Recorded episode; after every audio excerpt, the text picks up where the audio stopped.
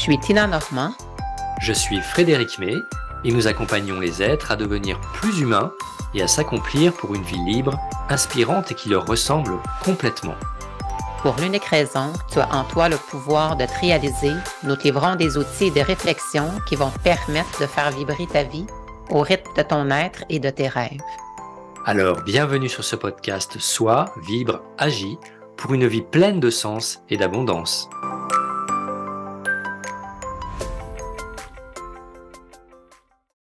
Résilience. La résilience, c'est la capacité à rebondir dans la vie. Les facteurs qui contribuent à développer celle-ci sont un bon taux de dopamine et de sérotonine, ces hormones de bonheur, le climat familial sécurisant, la force de caractère et l'entourage encourageant. Les statistiques montrent qu'une personne ayant bénéficié de ça aura un caractère résilient. Je crois qu'il est important de ne pas généraliser parce qu'il est malgré tout fréquent qu'un individu qui aurait tous les préalables nécessaires pour être résilient sombre dans la dépression au moindre problème, alors qu'un autre développera des mécanismes d'autodéfense et une force de caractère lui permettant de se sortir de toutes les situations. Donc le vécu et l'histoire personnelle de chaque individu jouent un rôle dans la capacité à développer la résilience et à affronter les épreuves de la vie.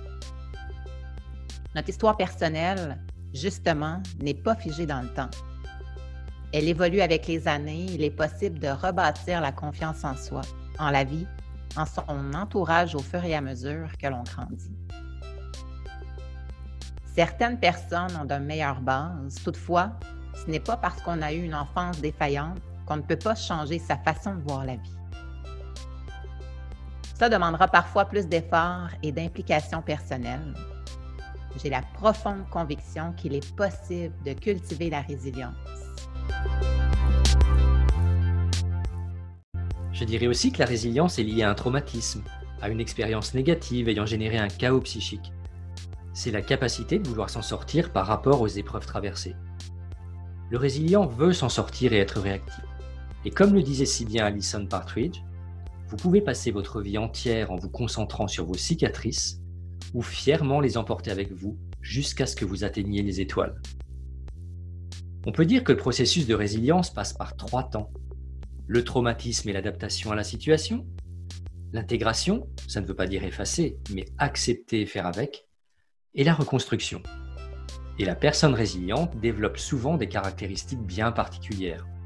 Le refus de la victimisation, elle a envie d'aller de l'avant sans rester prisonnière de son passé. Le courage, car elle veut s'en sortir et oser rêver un futur meilleur. Le déni, elle se dote d'une cuirasse de protection et refuse la pitié. Et l'humour, car elle a tendance à l'autodérision face aux difficultés. Et maintenant, nous allons vous donner 8 clés pour développer sa résilience. L'acceptation. L'acceptation évite de s'enfermer dans la victimisation. Elle aide à prendre du recul face à une situation et elle donne l'énergie pour agir sur les résultats pénibles.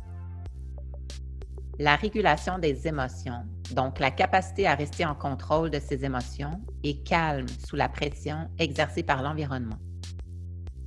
La confiance en soi, c'est se connecter à ses talents et prendre conscience de sa valeur, c'est reconnaître ses accomplissements.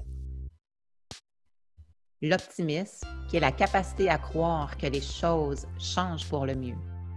L'image positive que j'ai de moi, du monde et de l'avenir caractérise l'optimisme. L'autonomie de choix. Pour privilégier ses propres solutions plutôt que chercher des solutions auprès d'autrui. L'empathie, qui est la capacité à entrer en contact avec les autres et d'être capable de décoder les indices physiologiques et les états internes chez les autres. Les solutions personnelles, pour être en cohérence avec nos propres valeurs et avec ce qui est vraiment important pour nous. Et prendre en charge la santé de vos neurotransmetteurs. Demandez une évaluation du taux de vos hormones de bonheur à votre médecin. Comment augmenter la dopamine et la sérotonine? Prenez soin de bien dormir de passer du temps dehors, de bouger, de méditer Manger des aliments riches en tyrosine, tels que des amandes, avocats, bananes, betteraves, choux, thé vert, graines de sésame et de citrouille, du curcuma. Et pour conclure, voici le défi en trois points. Premièrement, comprendre son histoire et apprendre d'une situation inacceptable. Deuxièmement, pardonner pour se libérer et avancer. Pardonner, ce n'est pas accepter. Et enfin, apprendre à donner du sens à cette blessure. Quel est le cadeau caché? Car il y a toujours un cadeau caché.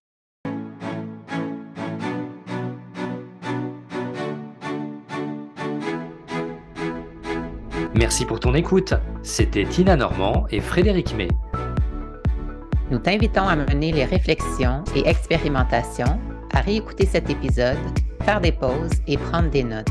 Sois, vibre, agis pour une vie pleine de sens et d'abondance. Restons connectés. Nous t'invitons à laisser un commentaire et à partager.